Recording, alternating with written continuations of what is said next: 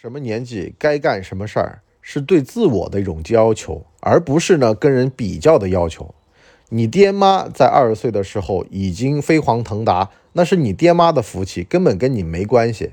也别看着名人传记说三十岁是生意的起点，你必须在三十岁的时候去做生意，而是呢看你自个儿准备好了没有，有没有机会。没有的话，给我憋着，给我趴着，给我蹲着。难题学院专治各种疑难杂症，欢迎收听难题学院。好欢迎收听难题学院，我是文博，你博叔。今儿个呢，我们来聊聊啊，比较心。人呐，特别有意思的一种啊，就是横向比较、竖向比较。他怎么比呢？他跟最好的比。比如说啊，他是个富二代，他爹妈呢没事就跟他讲：我们十六岁的时候已经在义乌摆摊了，十八岁的时候第一个摊儿，二十岁的时候已经是义乌最大的。做这个行当的店了，二十五岁的时候，啊，这个整个义乌无人不知，无人不晓。二十六岁破产，三十岁东山再起，三十五岁成就霸业。好了，这小子跟我讲，说我十六岁还在读初高中呢，那怎么比呢？我说你没办法比啊，也没得比，千万别这么比。我说上一代人的机会。他们要是晚两年出生，他也拿不到，他也干不了，所以千万不要这么去想问题。好了，又有一个来了，说波叔啊，我同学里面啊有混得好的，如何如何？我说那你同学里面有没有混得差的呀？他说有啊，那跟我有什么关系啊？我说那混得差的如果来跟你比，他也气死的呀。你还有份正当工作，他没有。他说那人要往下看的话，那这人就没救了呀。我说那你干嘛有救呢？对吧？你徒增烦恼。这个有一个词儿啊，叫幸存者偏差。以往啊，研究飞机、战斗机啊，这个说哪个部分应该加固，往往呢就会说到呢，说这个飞机啊，机翼要加固。为什么呢？因为飞回来的飞机的机翼都是好的，那就推断没飞回来的机翼已经被打穿了。实际上呢，真正的在被打的那个地方去看呢。其实都是机身上中弹，好多机翼也都是完好的。如果说它没飞回来，因为驾驶员死了嘛，那么也就说明呢，其实更应该加固的是驾驶舱，而不是机翼。但是呢，大家只会看表象，因为呢，驾驶舱打穿了的从来回不来，所以呢，驾驶舱都是完好的。那么也就说明了呢，这个幸存者偏差呢，就会留在我们生活当中，我们看到的都是那些人好的一面，人不好的一面不跟你说。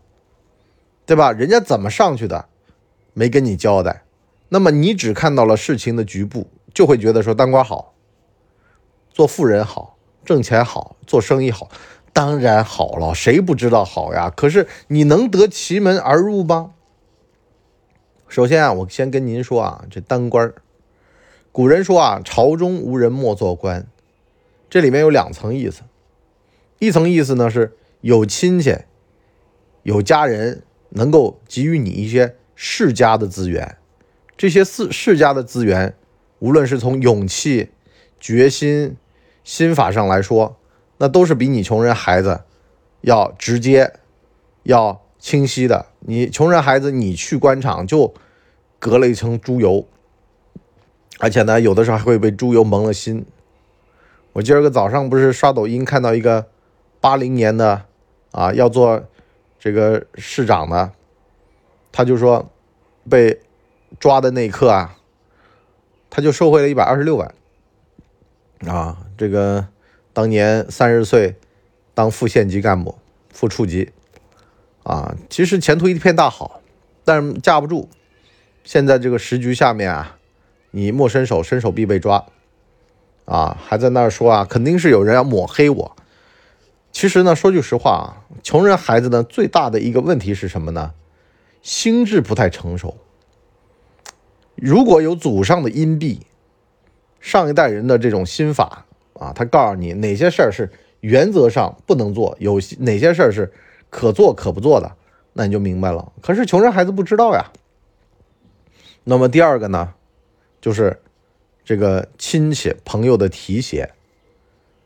人呐，如果说一旦比较淡定那么伯乐相助也都比较多，贵人就是这个动作不变形，人呢非常松弛，周围的人呢也能够这个接得住嘛。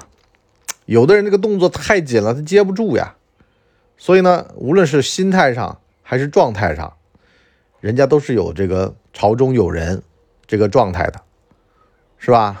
整个人是放松的，就像你宠物猫和那个野猫一样的。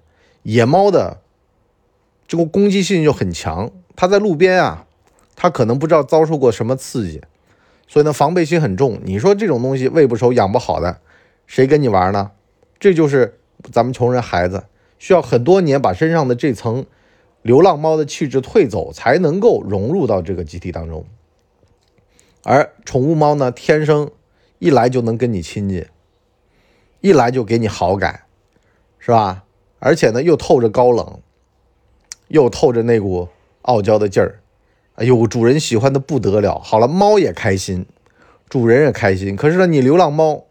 你怎么做都不对，为什么呢？因为你没有受过宠物的这个训练，所以呢，导致到主人想跟你亲近吧，你爪挠出来了；主人呢，这会儿呢嫌烦，你呢又跑过去了，是吧？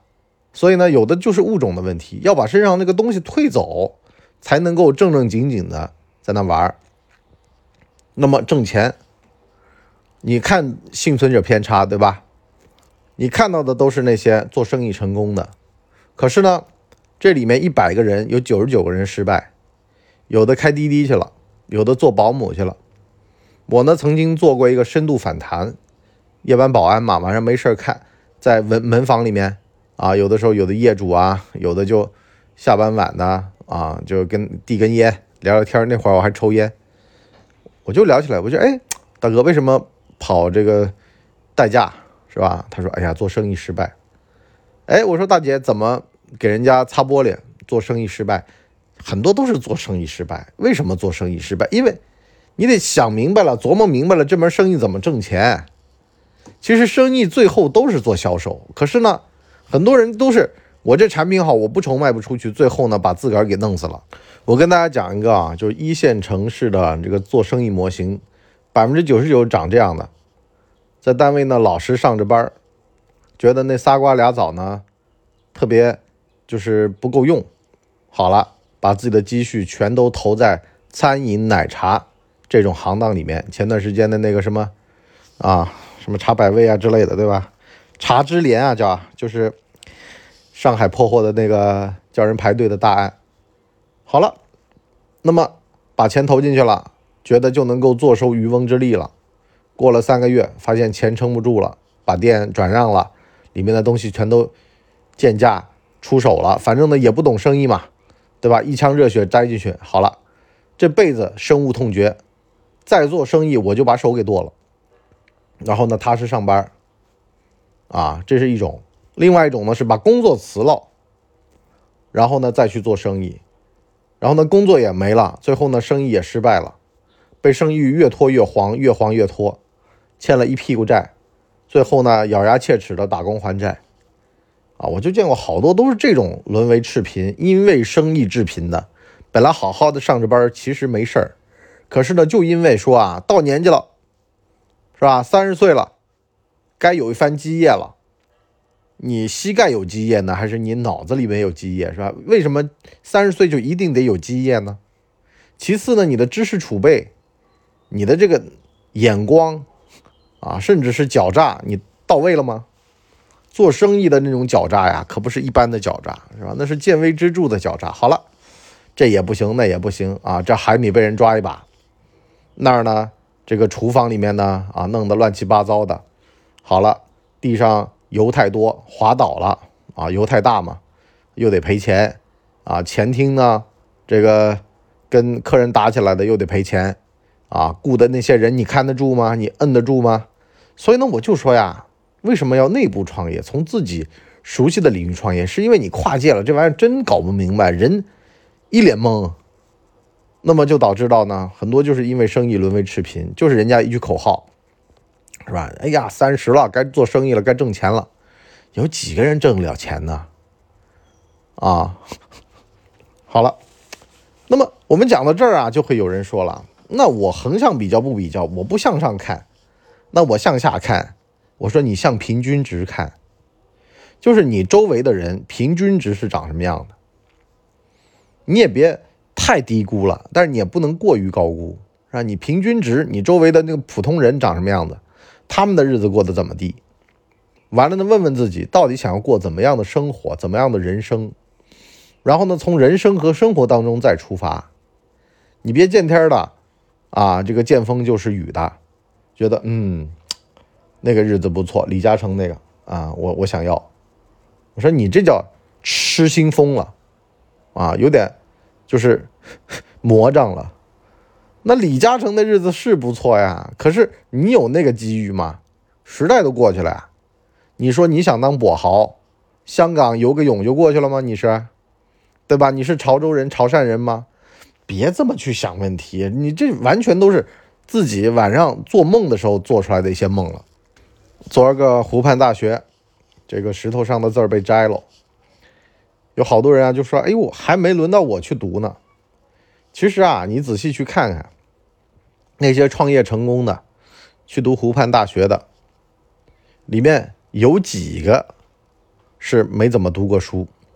有几个是家里面没资源，有几个不是从他自己的本职里面出来的，要么跳槽啊，完了做职业经理人呐，后来啊再创业啊，而且呢说难听点多多少少身上都有股劲儿，这个劲儿呢是你没有的，就特别特别执着，我不干成这个事儿，我就我就去死了，就那种劲儿，是吧？你碰到的十有八九是这种人。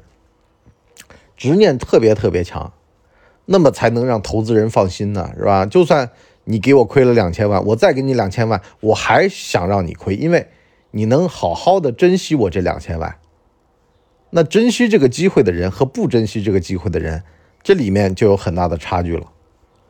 晚上不眠不休在那研究怎么样去琢磨人，怎么样去使唤人，怎么样激励人，对吧？这你做得到吗？你做不到，那没关系。我们这儿有一堂课，叫做“干嘛商学院”，啊，可以来订阅收听，是吧？就专门教你干这个的，得有道儿，没道儿，瞎弄。一帮我就见过很多那种一帮人坐那儿泡茶，然后呢开始吹牛逼，开始，你你知道吧？人想告诉你的东西，你觉得会有真的呢吗？人如果好东西，他会免费的告诉你吗？不会的。他想告诉你的都是想让你知道的。昨儿个我们一个编辑买了一堆名人传记，完了呢在那看，我那搂一眼，我说看归看，我说别信，为什么呢？你就花了这么点钱，你就把他核心的东西能拿走？不可能。他只是呢给他们公司做广告，他只是呢满足他自己的吹牛欲，是吧？好为人师的欲望，但是真正的。能够让他生意核心的东西，他都不会说的。谁拿自个儿看家的本领是吧，在你面前玩呢？他有病啊！内行人跟外行人在那儿争个什么劲儿呢？对吧？只有内行的人看，内行的人说，这个时候大家坐一块儿，你得拿拿出点真家伙了，那才拿。普通人随随便便聊两句，哎呀，你那个东西怎么做的？认真做的。好了，俩字给你忽悠过去了。但是呢，我们商学院是真正的讲干货、说干货的啊，这就不一样了。哪每个地儿都有个道儿，你就比如说你想升官，那你职场生存力你定一定，是吧？这里面都跟你讲清楚了，怎么走，怎么聊，怎么提，是吧？刷存在感啊，保持一个好的心态，是吧？以几十年的履历来看职场的这个发展，为什么呢？是因为啊。太急了也没啥用，太急了容易被人捏七寸，捏完了七寸好了，虽然啊好像短期之内或者说怎么样的，但是你被吊着了呀。人千万要记得，动作要变形了的话呢，你很难弄。职场的发展最重要的就是动作不要变形，所以呢，龙有龙路，蛇有蛇路，千万不要觉得说你要。看的不是一城一地的得失，而是可持续发展。我前几天碰到一个大学里面的老师，哎，我说，因为我心里面嘀咕嘛，我说现在还不是教授，可是呢，人家自得其乐，为什么呢？他知道自个儿不符合那个要求，他这个评教授啊，里面有很多的道道要求，啊，就跟你现在比如说公务员里面当个科员，一辈子不是这个副主任科员，是吧？你现在在公司里面上班，你是个职员，你一辈子当不上经理一样的。但是他心态非常好，他的目标呢，根本就不是当教授，而是呢做学生最喜欢的那个老师。他就奔着这么一个纯粹的目的去，为什么呢？他能在喜马拉雅上卖课，啊，他能去后大教书，啊，像罗翔那样是吧？罗翔中国政法教授嘛，为什么呢？因为他说知识经济时代啊，教授体制内的铁饭碗，对不对？他只是一个评价工具，但是离了这个玩意儿，还有别的路子。很多作家其实都是原先学化学的，你比如说叶永烈，都是。科普作者，科普作者其实就是在他发现自己当不了科学家的时候，他给自己再找了一条路，成为了一个作家，反而比当科学家清贫的生活要更加的丰富多彩，更有钱。你说这事儿冤不冤？好了，我们今天这集呢，上半集就先聊到这儿，下半集呢，跟大家讲讲呢，怎么样判断你现在这条路合不合适，要不要转向？给你做一个测试吧，这个测试做完，你就知道自个儿合适干嘛，不合适干嘛。完了呢，分析清楚自个儿现在的处境。这个世界上不只只有一条路，而是有各种各样的路，也别把可能性全封上了。但是呢，也别妄自菲薄，觉得你现在路呢就就不走了，或者呢就在那儿摸鱼了，也没必要。因为呢，多样性这个原则发挥作用的话呢，其实啊。五湖四海，其实啊，任人唯贤，贤有很多标准。有很多的兄弟老哥根本当年都不是适合当官的人，但是后来都当上了官，为什么呢？他不胖不不抛弃不放弃，你不给我吧也不行，没事呢也去刷刷存在感。我下半集跟大家讲讲这些老哥怎么升职加薪的故事。好了，我们今天这就先到这儿。我们最近推出了这个春季优选，还有呢就是。装傻逻辑和我们的这个通识班，二十九块九的课啊，那么欢迎大家来收听。今天就先到这儿，我们下集下半集再见。难题学院第二季下半集再见，拜拜。哎呦，节目听完了，我是麻辣电台的台长杰森，欢迎大家添加干嘛电台官方微信，微信 ID 是文博小号的全拼，加入我们的社群，一起交流成长吧。干嘛电台扫清你人生路上的所有坑，付费订阅请关注微信订阅号“干嘛播客”。